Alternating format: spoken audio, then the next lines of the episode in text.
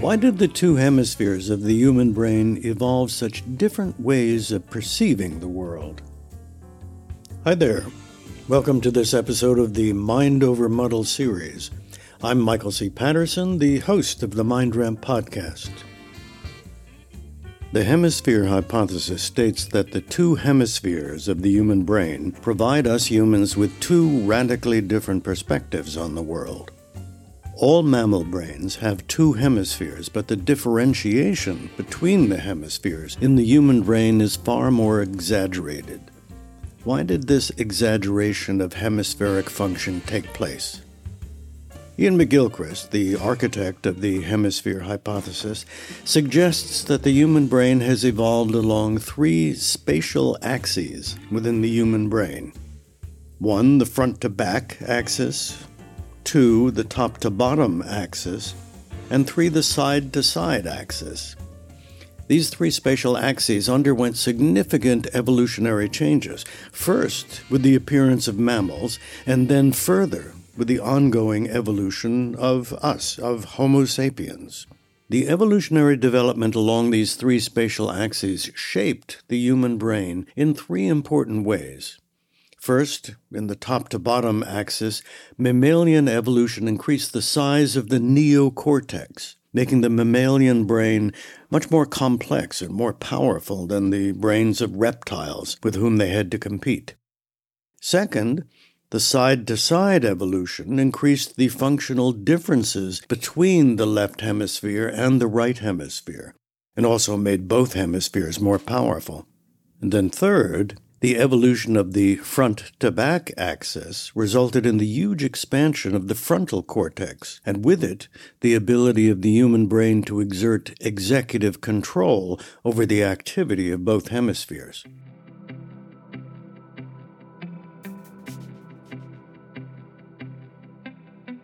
Let's take a look at each of these evolutionary developments. The top to bottom axis. With the rise and evolution of mammals, the top part of the top to bottom axis, the neocortex, experienced enormous growth. Why did this adaptation occur? Well, McGilchrist posits that the most plausible hypothesis is that for mammals to survive and compete with huge reptiles, they had to have much greater sensory acuity they had to be able to move around in their environment more effectively and exploit it more efficiently than the, their competitors, the cumbersome dinosaurs. Better sensory processing was the adaptation that evolved to support this need, and this sensory processing required much more brain power. Mammals first developed much improved olfactory capabilities. They could smell a lot more effectively than their reptilian competitors. Mammals also developed greater tactile sensitivity and eventually better hearing and excellent vision.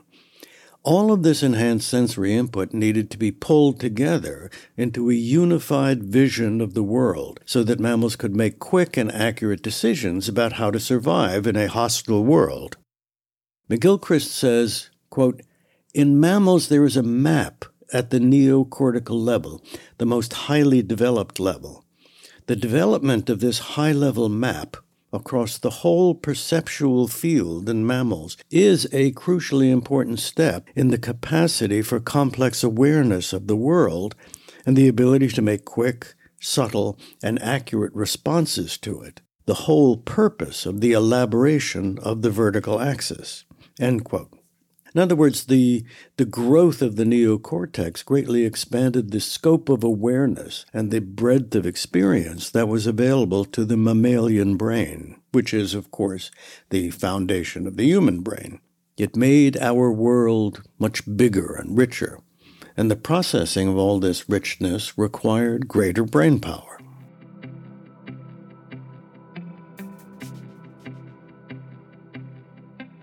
Now let's look at the side to side axis.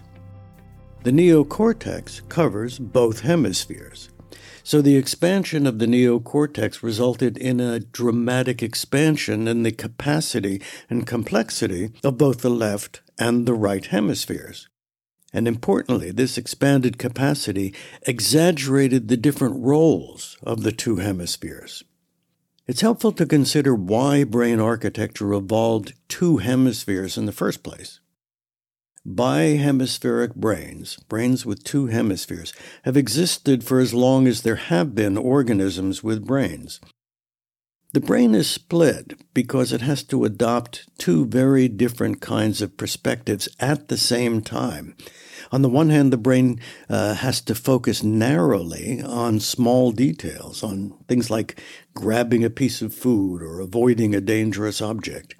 And at the same time, the brain must have a broad perspective. It needs to scan the broad environment uh, to be alert for danger and opportunity. The brain has to take a narrow focus and a broad focus at the same time. So, to achieve these disparate perspectives and avoid confusion, a division of labor evolved. One part of the brain came to concentrate on the narrow focus, while another part evolved to specialize on the broad focus. The left hemisphere takes the narrow focus, the right hemisphere takes the broad focus. But of course, the two perspectives serve one organism, so they need to be coordinated under the guidance of the right hemisphere, which has the, the broader, more inclusive view of what's going on. So you can see why left hemisphere dominance and right hemisphere suppression can be a problem. With this imbalance, our mind becomes focused on myriad details without the capacity to put them together into a unified picture of the full experience. The two hemispheres communicate with each other across two bundles of nerves called commissures that are like two small bridges that span a river that divides two distinct countries. As these countries grew, the two small bridges were unable to handle the flow of communication traffic across the divide. So, to solve this problem, the mammalian brain evolved a third, much larger bridge of connecting brain cells the corpus callosum. As McGilchrist points out, the corpus callosum, then, just like the neocortex, is a mammalian invention. It's interesting to note that the corpus callosum has more inhibitory brain cells than it has excitatory ones. This implies that the role of the corpus callosum is not simply to be a passive conduit for information. On the contrary, it actively monitors and regulates the exchange of information between the two hemispheres. It also appears that the challenges of communicating ever increasing amounts of information across long distances from one hemisphere to the other led to the evolution of unique architectural features of the two hemispheres. The left hemisphere has come to specialize in the performance of learned routines. We learn how to ride a bike or how to use language to communicate through speech or through writing. Uh, to support these routines in an efficient manner, the left hemisphere in particular is structured around functional modules that specialize in performing very specific tasks. And the series of functional modules needed to perform the routines are strung together, sort of like beads on a necklace or, or like a line of dominoes. All you need to do to set the whole routine into action is to tip the first domino, and then everything follows automatically from that. This is great for efficiently running uh, useful routines even though it is a bit rigid and inflexible. Now, the right hemisphere, on the other hand, seems more loosey goosey in terms of its architecture. The, the neuronal structures are less linear. Left hemisphere processing might be likened to a telephone message traveling along linked telephone wires, whereas the right hemisphere processing is more like radio transmissions. The signals radiate out in waves in all directions. As such, they exchange information more broadly and more promiscuously. So again, we have a useful division of labor. The right hemisphere is more creative and capable of coming up with innovative solutions. The left hemisphere is much better at establishing routines that can be performed almost automatically. The brain works fine when the division of labor is balanced and is coordinated by the right hemisphere. It becomes muddled when the left hemisphere dominates and our thinking becomes overly rigid and routinized.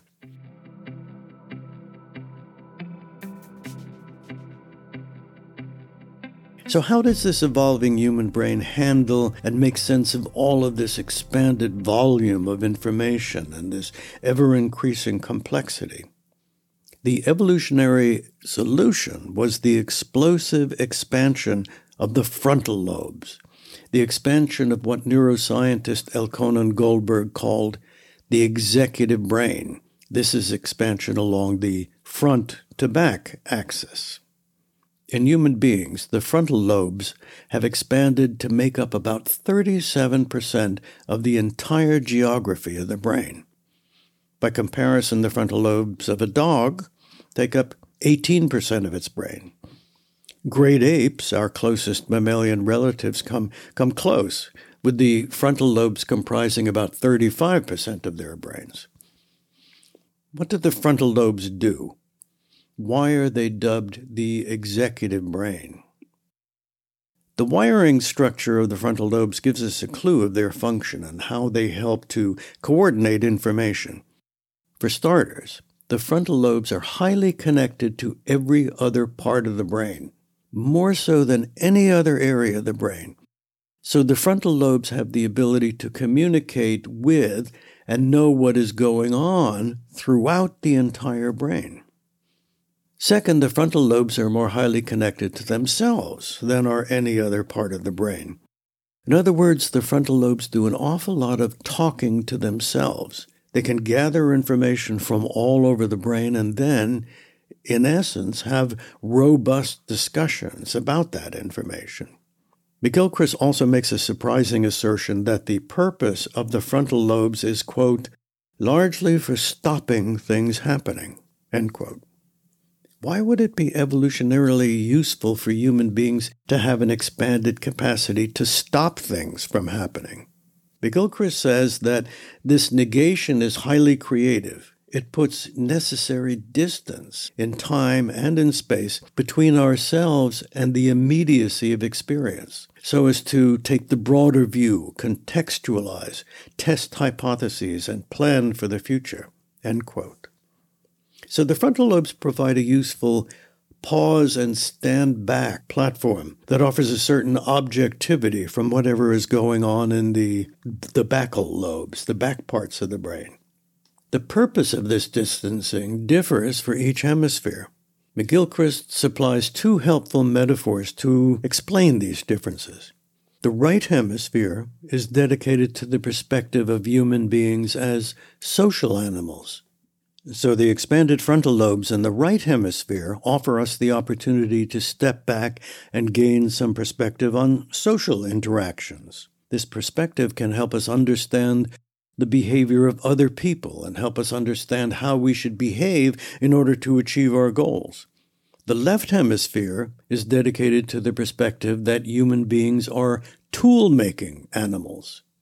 The expanded frontal lobes in the left hemisphere help human beings step back, consider how best to manipulate their environment, how to make plans, how to execute them.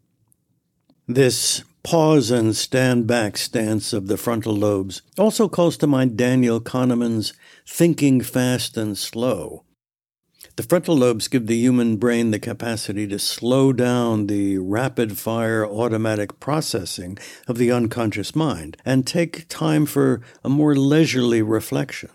It is probably the frontal lobes that provide us with the capacity of metacognition, the human ability to think about thinking, to be self reflective. On the positive side, slow thinking enables us to override maladaptive impulses we can respond rather than just react. And rather than, you know, for example, blurt out the first thing that comes to mind, slow thinking enables us to consider who are we talking to? How might they react? Whether we might be better served just by staying silent.